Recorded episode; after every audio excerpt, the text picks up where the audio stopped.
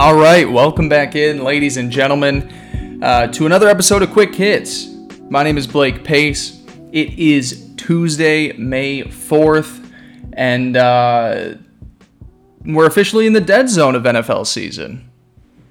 Uh, you know, between now, May, and, and August, essentially, there's not going to be a whole lot to talk about. Uh, so what I decided to do with this week, to bring the pod back, we are going to do four episodes this week. Um, in each episode, we're going to be taking a look at two divisions um, and see what they've done with their draft, discuss the picks, any trades that have been made, key upgrades, uh, you know, where I had guys on my big board, mock drafts that I hit on.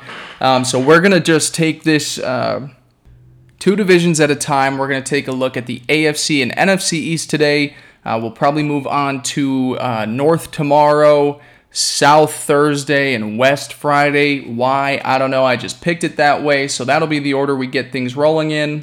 Um, then probably after that, going to be a little dip in, in podcasts, um, you know, until we get closer to the season starting. Not only is there not a lot to discuss Uh, in this time right now, um, but also life is getting busy. I was just able to officially announce today that we will um, that I'm going to be opening up a store here, a retail store down in Nashville, the Spice and Tea Exchange, uh, which has been something in the works for what seems to be almost a half year now.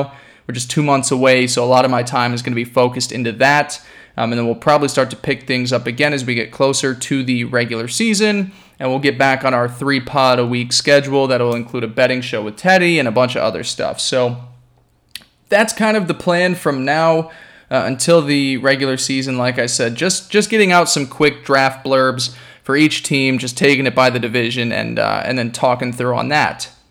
So let's get things started off with the A F C East, and then we'll move along to the N F C East. All right, so with the A F C East, I, I think it's pretty fair to start off with the New York Jets here.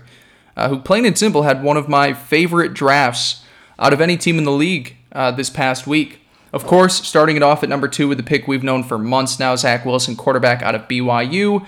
Uh, not my second-ranked quarterback behind Trevor Lawrence. I still prefer Justin Fields, and we'll get to him later on in this episode. But Zach Wilson was still, to me, a top ten player. Let me check the final big board where I had him, actually.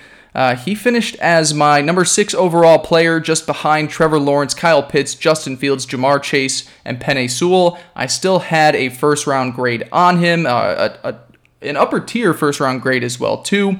Um, so, look, yeah, I would have preferred Justin Fields, and for Jets fans, it'll be a little bit scary to have to watch and kind of wait to make sure that you guys did make the right selection here, because, uh, you know, Justin Fields is, you know, undoubtedly a, a very strong talent. I do believe Zach Wilson will have a lot of success in the N F L, and not only just do I love that pick, but Joe Douglas came out and he said it to, to Zach Wilson when he was selected. Look, you're not going to have to carry this team. This team is going to be able to carry you, and they did exactly that following the pick, trading up to number fourteen overall to take Elijah Vera Tucker, offensive lineman out of U S C, left guard for the next ten to twelve years. The left side of that offensive line is set next to um. tackle Mekhi Becton. Uh, you know, Elijah Vera Tucker was my eleventh player overall. They got him at fourteen, so good value there. My top interior offensive lineman. I love it. I mean, that that is just going to be great for protecting his blind side. Um, you know, and really the, the biggest need for Zach Wilson, and, and one of the biggest things that haunted Sam Darnold in his tenure, was not having protection, not being able to do anything in the run game to give him support. So getting a guy like that to line up next to Mekhi Becton um, is a phenomenal pick. And then continuing through the draft, I mean, Elijah Moore out of Ole Miss. Look, this guy is special. Ole Miss is known for bringing out some freaky athletes into the uh, N F L these last few years. He is uh, he is no exception to that. A terrific speedy receiver who I think really complements Corey Davis well. Um, it was kind of a receiver that they were almost essentially missing out of that offense. I think he's got a little bit of kind of a Deebo Samuel feel to him. So now you take a look, you've got Corey Davis, who, thinking of the Kyle Shanahan offense and coming from San Francisco, where you've got Brandon Ayuk as kind of your deep threat, can do those deeper routes like a Corey Davis can now for them, and have a guy now like Elijah Moore who can be just all over the field, um, and he can do stuff in the run game for you on end arounds. Very special talent there. Um, and then we'll hit on two more picks here, because Michael Carter, running back out of North Carolina with uh, their fourth round pick, uh, wrecking ball of a running back. I've seen people have him ranked as high as number two in this class. Uh, I believe, let me just pull up real quick. I believe he was my fourth ranked running back. Uh, let's see, he was, yep, my fourth ranked running back. I gave him a, a mid-second round grade there, so great value in the fourth. He is a bowling ball, and he's going to bounce off guys. Um, that that San Francisco scheme, that run zone scheme, is one of the best in the league, so I don't believe that you necessarily need to have a top talent there at running back, but now they've got a couple guys in Tevin Coleman, Michael Carter, Um, run support, run support, run support, good for Zach Wilson, and, and like Joe Douglas said, building around him, not him having to carry this franchise. Final pick, um, the, the safety out of Florida State, I will never get his name right, Hamza Naz- Naziruddin, yeah, sorry guys, uh, gonna butcher that one still. He was one of my top-rated safeties. Um, he was actually, so let's see, out of my top eight, he ranked in at number six. So I did have a third grade on him, third round grade on him, but they got him in the sixth. The guy that seemed to just slip a little bit longer than I thought. Really good value there as well, too. The, this Jets class, like I mentioned, you know, there there might be some picks in here that you're like, okay, maybe we didn't need him there. It really, really what the, the draft was for the Jets is they said, we're going to get a ton of help for Zach Wilson in these early rounds, and then we are just going to take, you know, dart after dart after dart at the dartboard for defensive backs because the Jets' secondary sucks, and I liked what they did, just throwing a bunch of guys out here. Uh, Jamien Sherwood, safety out of Auburn. Michael Carter uh, Junior, cornerback out of Duke. Jason Pinnock, cornerback out of Pittsburgh. Um, in the sixth round, Brandon Echols, cornerback out of Kentucky. They just threw everybody out there saying one of these guys has to hit. So, love the draft from the Jets, one of my favorites, and uh after a strong free agency, bringing in Robert Saleh, this is the start of something really solid with the Jets. And I, I know you guys have heard Teddy come on this show a bunch, spoke with him as well too. Um, he, he's he's feeling really confident about the Jets turning it around, and I can't see how you, you couldn't feel that way.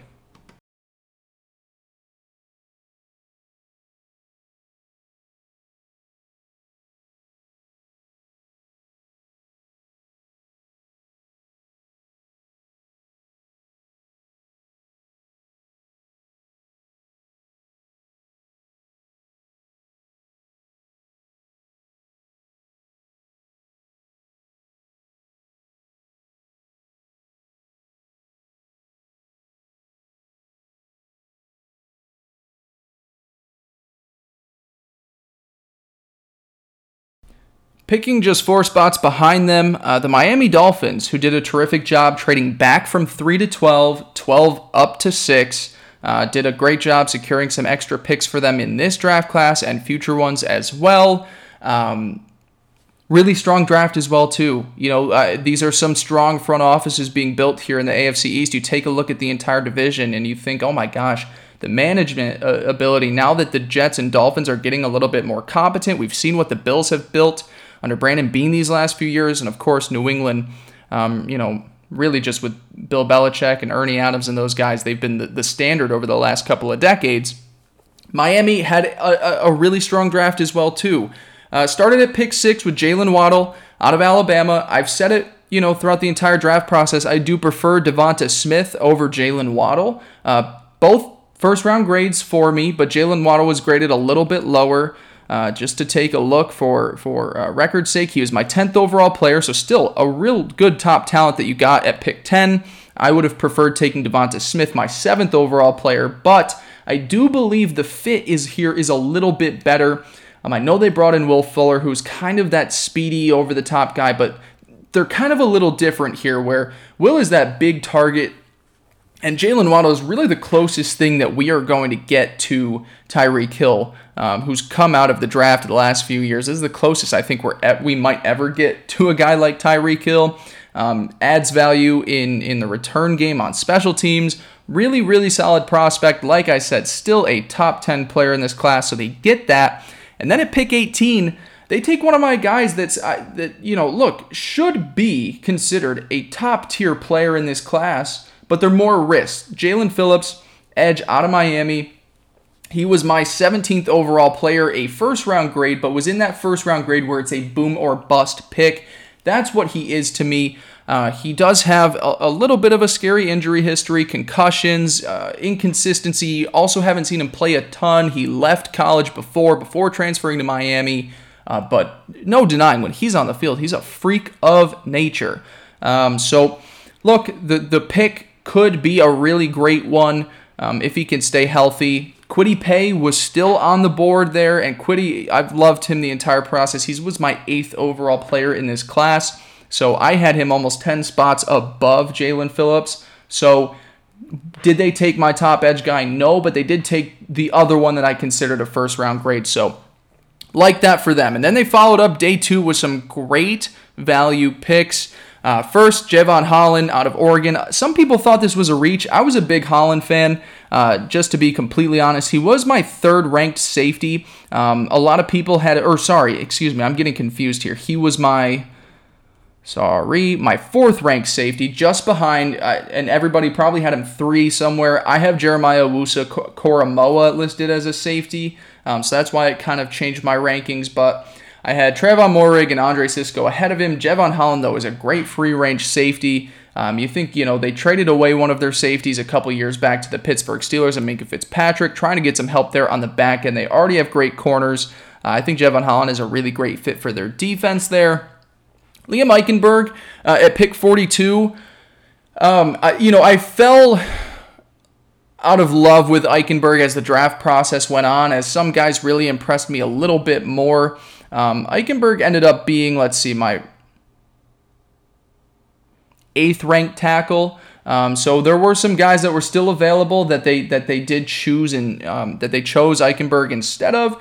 Uh, but still, second-round grade on him. I, I think for an offensive line that is sort of rebuilding and kind of retooling everything, um, could be a left tackle. Most likely, I think he's best fit for right tackle. We'll see where they try and, and play him out. Um, but then again, also Tua, lefty quarterback, so maybe left tackle is perfectly fine for him since that isn't his blind side. Um, final pick that I'll touch on in the third round, Hunter Long, tight end uh, out of Boston College. He wasn't in my top one hundred players. Uh, he was just outside as my tight end five. Um, I had Kyle Pitts, Pat Freiermuth, Brevin Jordan, and Tommy Tremble ahead of him. Um, but he was kind of that next guy there that, you know, the Patriots love those two tight end sets. If they hit something here, that duo with Gesicki can be really special. I know I was really hoping Kyle Pitts was available for them at six uh, because, I mean, that just would have been a freaky tight end uh, duo, but instead they go Hunter Long.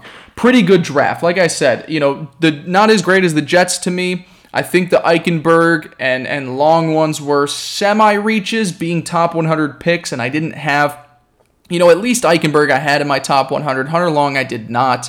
Um, and then they had no picks between rounds four through six. So not my favorite draft, uh, but a really solid one. They got really the key pieces that they needed. More help for Tua on offense, and they did so with Waddle. And hopefully Eichenberg and Long turn out to be good fits for them. And then also filling in some holes on defense as well, too, on the back end with Jevon Holland. And up front, look, Jaelan Phillips could be a freak show edge rusher in the N F L. Um, I just hope he can can have a healthy career. All right, on next to the New England Patriots, who uh, stayed put at the fifteenth overall pick and potentially got their future franchise quarterback in Mac Jones out of Alabama. Um, some, you know, uh, the, the big story seems to be, oh, Mac Jones fell from three to fifteen. He didn't ask to be part of that number three pick conversation. It was a team that fell in love with him, fell in love with Lance, and said, fuck it, we'll get up to three. We'll at least get one of the two guys, whoever we do decide. Look, between three and fifteen, there just weren't a lot of teams that were like, okay, we're gonna we're gonna make the move for our franchise quarterback. Eventually, Chicago, like I said, we'll tr- we'll talk about them soon. Trading up to take Justin Fields over Mac Jones um, is is you know, to me, the right move. And, and by the time New England got there at fifteen, my top-rated quarterback remaining was available, and they selected him to be their franchise guy. There are a lot of things to love about Mac Jones, and there are a lot of things to love about what Bill Belichick will do with Mac Jones. Bill Belichick doesn't stay put on what he wants in a player. He looks at a player and says, what are you best at? And then builds around it. And what is Mac Jones best at? He's an extremely accurate quarterback. Intermediate, short, deep routes, extremely accurate, extremely efficient, moves well in the pocket. So um, you know, we started to see the New England offense kind of shift to this power running offense behind Cam Newton last year. I think we're now going to start to see us peel back a little and go more towards the traditional offense of what, uh, you know, Brady had.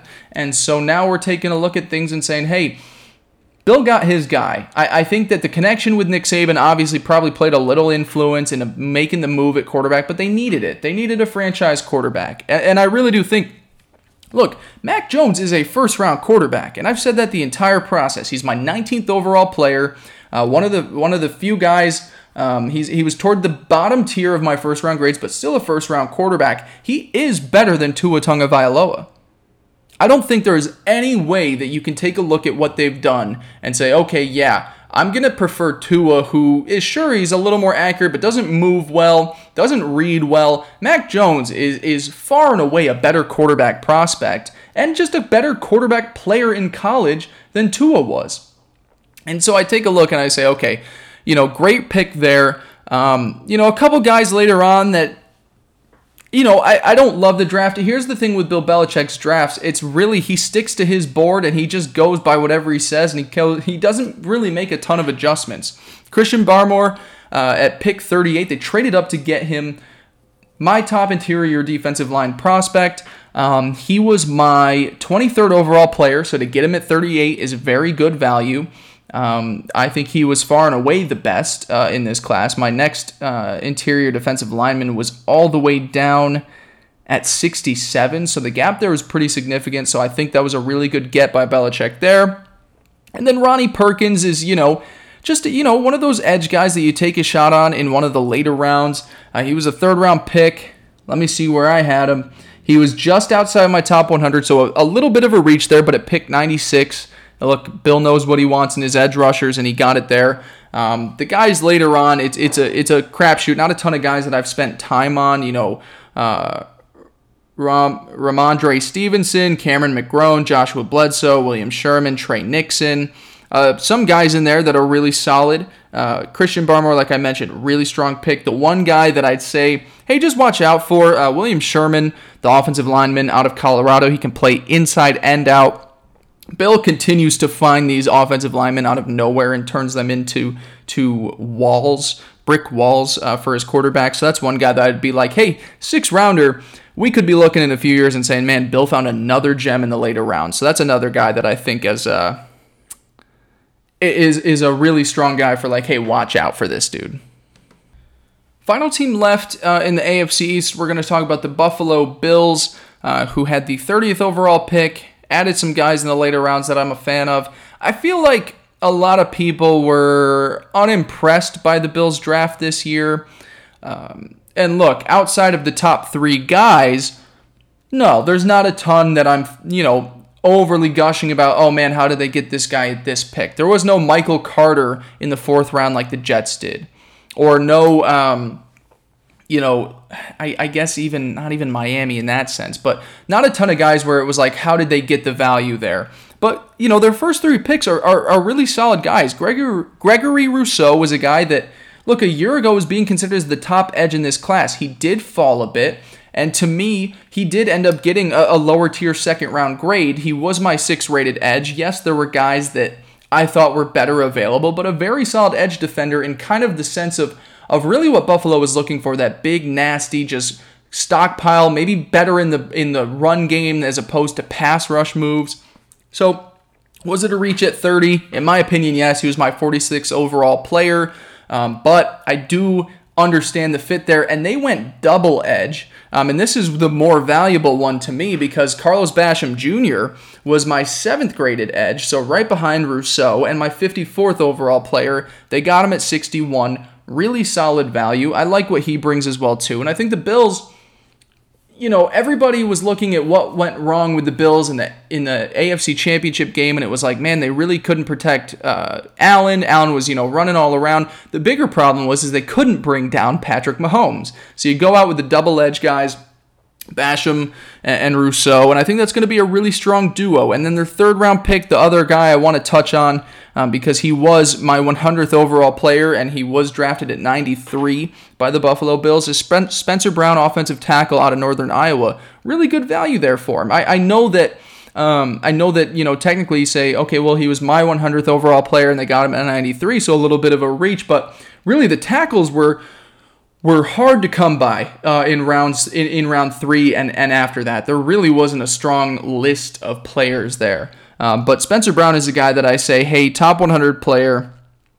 Um, I think he has a lot of potential there. He's one of those, uh, you know, low floor, high ceiling players. And for the Bills' offensive line, you're gonna not you're not gonna be able to keep everybody year after year. So taking mid round flyers on guys that have high ceilings is a really smart idea, because you never know when you're gonna have to replace one of your tackles. And then, hey, this Spencer Brown kid, let's slide him right in there. And look, we've been able to sustain the success of our offensive line for the foreseeable future. So, um, you know. It, it's funny, the A F C East, when I take a look at it, just the order I did it in kind of plays from my favorite to least favorite.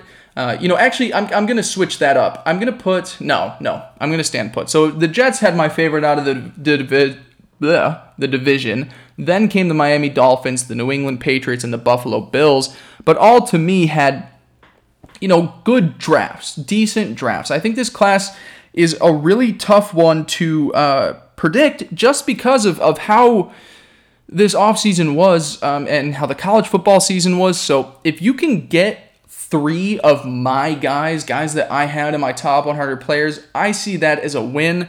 Um, and really, all of these teams were able to do that. Um, so, you know, shout out to the A F C East. I thought it was a really successful draft for all four teams. And what a competitive division this is going to be, especially if the Jets can take this offseason and really put it to what everybody expects, and to have a strong start to the year. I mean, you're taking a look at this division. I, I expect the Patriots to be back in a big way. Uh, Miami was a fringe playoff team. Buffalo obviously made it to the A F C title game, and, and now the Jets are starting to turn things around too. So really strong offseason for this division, really strong draft for all four teams, teams and uh, I, I'm excited to see where that uh, plays out for them next season. All right, so moving things over to the N F C East, uh, a little bit different of a scenario than the A F C East. Uh, there is, uh, you know, two two drafts in here, two two uh, draft classes in here that I'm like, all right, I liked what you did. Didn't blow me away, but I understand where the foundation is being built. I understand some of the picks. Um, and then there are a couple that I go, eh, what are we doing here? Uh, so let's start with the good first. Let's go uh, to the Philadelphia Eagles, who actually made a draft day trade with their uh, division rivals, the Dallas Cowboys, so that they could jump the New York Giants, because Dave Gettleman is a fucking idiot, and the entire world knew that he wanted Devonta Smith. So the Eagles just simply said, hey, Dallas, we don't like each other, but you know who we also don't like? Those fucking Giants. Let me take their guy. So Den, uh, Dallas doesn't need wide receivers. So they say, fuck it, why not? We'll get some extra picks in there. So uh, Eagles trade up to number ten. They take Devonta Smith out of Alabama. Great value for me. Like I said, seventh overall player, wide receiver two. They get him at ten. Uh, really, you know, really uh, strong receiver out there for Jalen Hurts to try and see if they can keep things rolling with him uh, as their potential franchise quarterback. Uh, I don't see it outside of being a fantasy-relevant quarterback, but there's got to be some things that teams do like about him. Um, Devonta Smith, on the other hand, I really am not worried about the weight. I think he's going to be a tremendous receiver uh, in the N F L.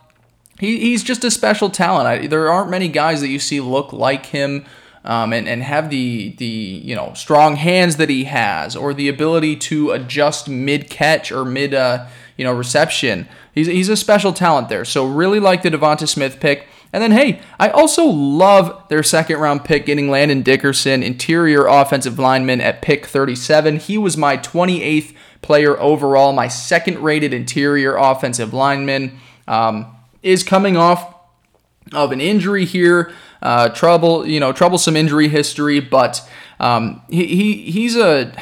he's a strong talent. Um, he's going to have a really strong impact on the locker room. And I've said for Philly last year, you could really start to see that offensive line getting older and kind of wearing apart. And they really didn't have the depth behind it to say, okay, well, here's our eventual replacement plan. Landon, whether he's a guard or center, can be that. And uh, I, I really like the value there as well, too. Milton Williams uh, in the third round. He was not in my top one hundred. Um, really was the one guy I left off of my top one hundred as far as the interior defensive line goes. So a little bit of a reach there at pick seventy. But this interior defensive line class is such a shit show. Um, and they made up for it in the sixth round by getting Marlon Tuipulotu, uh, who was my... Let's see, fifth-ranked defensive tackle, had him as a third-round grade, so they were able to flip those guys around. So, hey, value in the sixth round, I'll take it. I thought he should have been the pick there at seventy. Um, and then the other guy that I want to give some credit to as well, too, is Kenneth Gainwell, running back out of Memphis.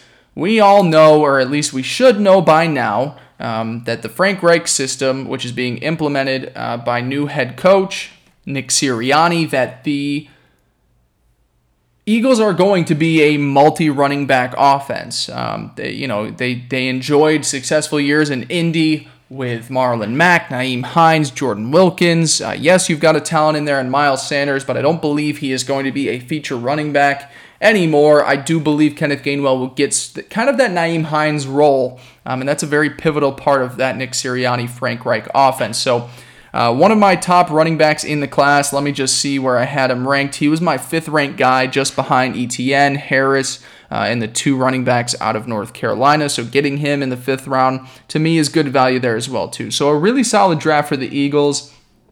You know, in a few years, we might be saying, man, they really went with Jalen Hurts over Justin Fields, and I, I understand the decision. You just had a messy situation with Wentz and Hurts. You stuck by Hurts, so you feel like you have to stick by Hurts again, but, man, if he tears it up in, in Chicago and Philadelphia is searching for a quarterback next year or the year after, that's going to be a tough pill to swallow. Um, but got a lot of help around him, wide receiver, offensive line, and then I, you know, running back as well, too. And then I like, you know, what they did defensively as well.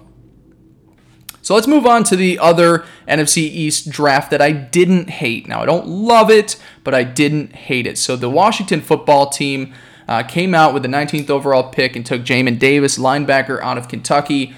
This wasn't one of my guys. Um, you know, I do believe I had him inside my top one hundred.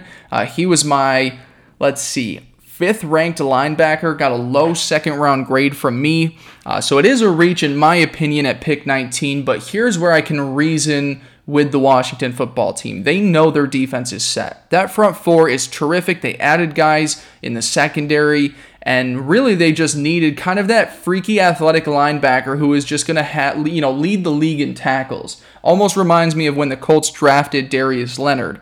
Um, so really, Jamin Davis is going to have a really impressive rookie season because this defense is just built for him to thrive and get a lot of tackles. Um, so I take a look at a guy like that and I think, man, the talent to me isn't the same as a Darius Leonard, but he fits that role where he's going to have inflated stats just because he's a freak show and that defense is going to open up a ton of holes for him up front. So I get the pick there, just saying that, hey, look, we know that our defense is great. We just want the guy that'll be the best fit. Later rounds, you could have gotten Jabril Cox, Baron Browning. Uh, you know, Zaven Collins had been taken off the board at that point. So I really preferred Cox and Browning over Davis, but I, I can't blame them because I understand the rationale of saying, look, we just we think that this guy is just going to be able to run through our defensive line and make stops all over the place. So like that, uh, you know, I understand that pick. Uh, but what they did later on really was was just uh, cream of the crop for me. So they go and they get Sam Cosmi at fifty-first overall. Uh, Cosmi was my fifth-ranked offensive tackle. I had him as my thirty-third player overall, high second-round grade. They got him at fifty-one. Guys were taken above him that shouldn't have been. You know, I was a big Alex Leatherwood guy, uh, but he was taken above him. Um, you know, we had some guys like Liam Eichenberg being selected. So getting Cosmi at fifty-one is a really, really strong draft class. And then the other pick that I love, this became one of my guys as the draft went on, uh, being able to get Diami Brown, wide receiver out of North Carolina is, to me, is the thing that can turn this Washington offense from really good to special, because you've already got Terry McLaurin. You've got a solid offensive line. Uh, the running back room isn't amazing, but I there's a few guys in there that'll get the job done. But now you add Terry McLaurin, um, you know, you bring in uh, Curtis Samuel, and now you've got Diami Brown on the other side. I mean, you know, Fitzy is going to love throwing bombs to both of those guys, uh, and it's it's going to be a really fun offense. I'm putting it out here now. It's May fourth. If you don't look at these rosters and say Washington football team is the best in the division by a significant amount, I don't know what you're smoking. They, to me, have far and away the best defense of the division, and the offense skill players are really solid. It hinges on the quarterback position. So I understand if they can't get it done, but just saying roster and taking a look at who is in the organization right now, Washington is far and away the best. And I love Dallas's offense. I like what Joe Judge is building with the Giants, but this roster is is really impressive. They won the division last year, so it shouldn't be that shock of a thing to say, but it seems like they're not getting the credit they deserve. This is a really strong football team called the football team. All right, so let's move on to the ones that I didn't necessarily love, and we'll start with the one that I just will grade a little bit better than the other, uh, the New York Giants. So obviously they, they they fall flat on their face because Dave Gettleman is an idiot, and two years in a row now he's made it very well known, and it's been leaked who he wants in the first round. Then other teams just take the guys that they want right ahead of them because, hey, if you leak stuff, other teams are going to read it and understand what's true and what's not. And it seems to be a uh, it seems to be a common theme now that people can't keep their lips shut in the Giants organization. So what do they do? They trade back to twenty, and they get a little panicky. Well, we wanted Devonta Smith. We got to take a receiver now. We got to take a receiver. And they go with Kadarius Toney out of Florida. And look, I like Kadarius Toney. He was ended up being my sixth-rated wide receiver. But he was not a first-round pick. He was not going to be taken in the first round. You know, it seems, you know, there was consensus early on in the draft process that he'd be a later first-round pick. But as we got closer and closer to the drafts, he was not in any first-round mock because there's some character stuff that is a little bit troublesome. And it seemed that he was going to be a day two pick when it was all said and done. So Gettleman panicked. He traded back. And he took a guy that I don't think he needed to take at twenty.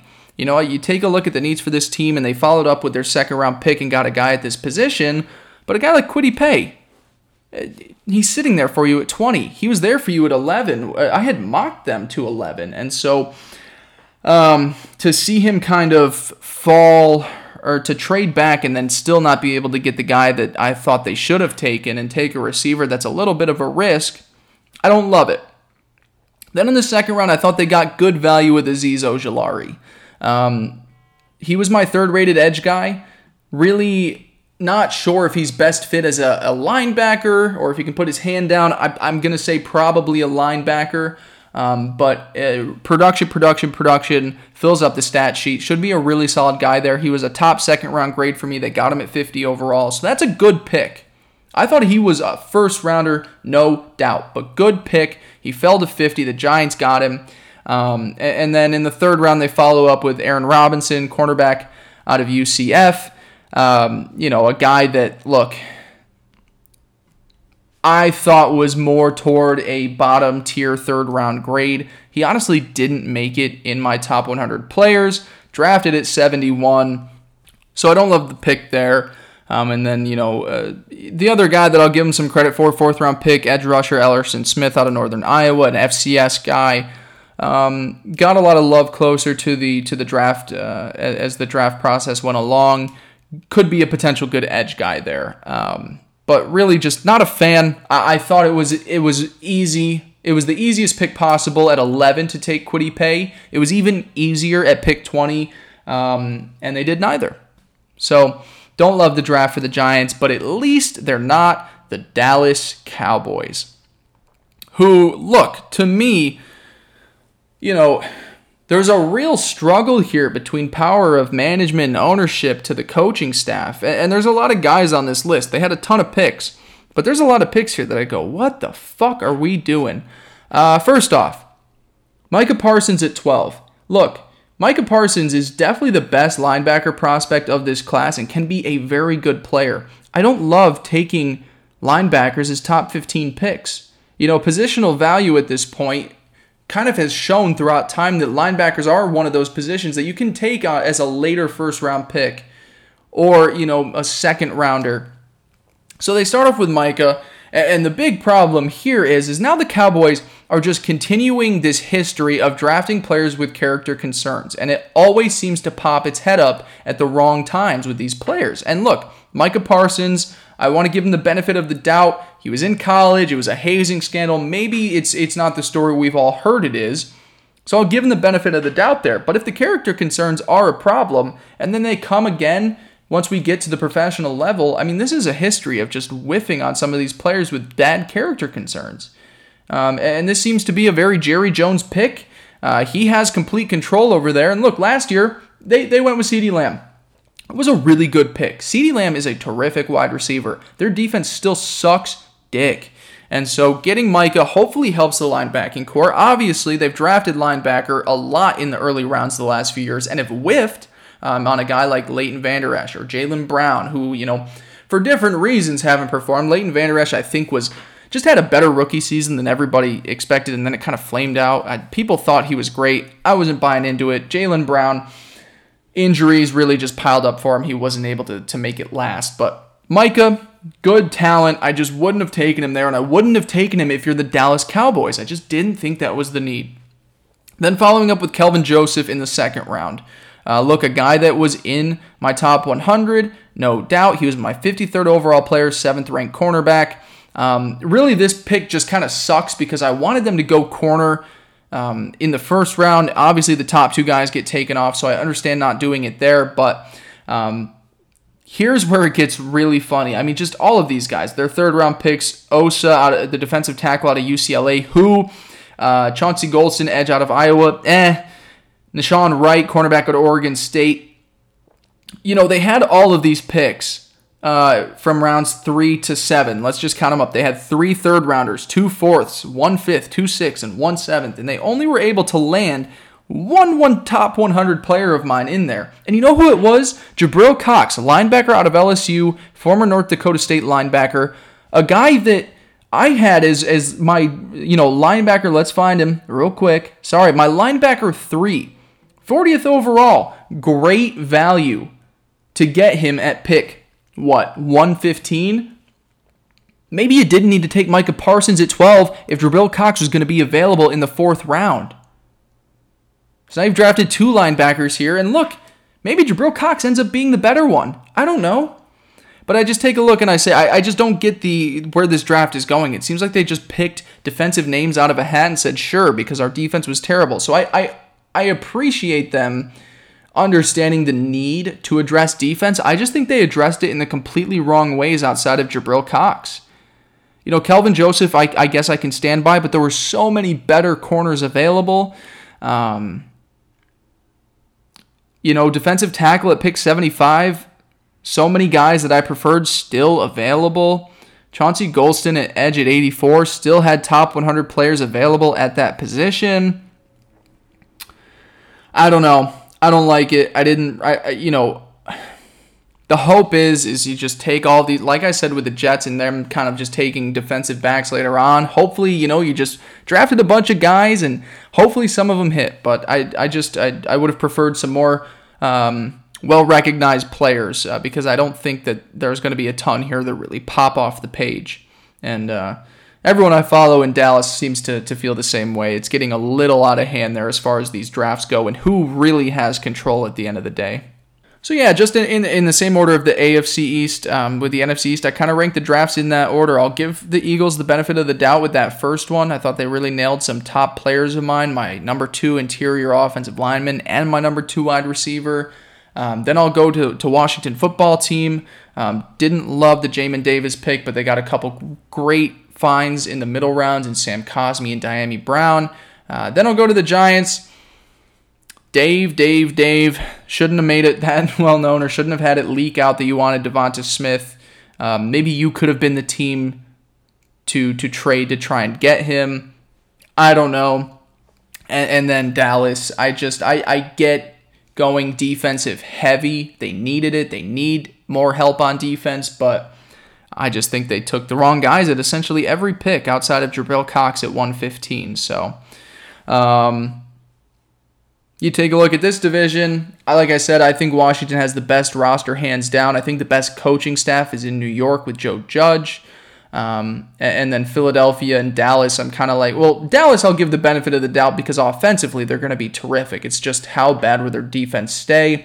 And then the Eagles, um, I don't know. I just don't have a good feel for them. I don't think it's going to, I don't, I don't think the Jalen Hurts project is going to work out. I am a little worried about the Nick Sirianni project. So I got some questions about Philadelphia. Um, but to me, I mean, it just, uh, Washington's got a, a, a team that I just wouldn't want to play. I wouldn't want to be an offensive coordinator going up against that defense. And like I said, if Fitzy can hit it at quarterback, um, this could be a really, a really strong team next year. So that'll wrap it up for today's episode. Uh, going over the A F C and N F C East and their drafts, uh, kind of talking through what I like, what I don't. We'll be back. I think I said with the North tomorrow, so we'll do both the N F C and A F C North. We'll make sure to touch on the Aaron Rodgers drama tomorrow as well, since we'll be covering the Green Bay Packers and their draft. Uh, make sure to follow me on Twitter at Blake Andrew Pace for all of my N F L stuff, all of my sports stuff. We have been red hot betting. Um, I'm up fifteen hundred over the last month, so it's been an unbelievable stretch, a very exciting stretch. Uh, so make sure to follow me on Twitter there for some picks and what, you know, other sports takes. I always appreciate the support. I appreciate those who subscribe to the Spring Blake twenty twenty-one N F L Draft newsletter. That was a lot of fun to do. It'll be something we bring back next year for sure. And uh, keep on keeping on. We'll have some more episodes out later this week. I'll talk to you guys later. Peace.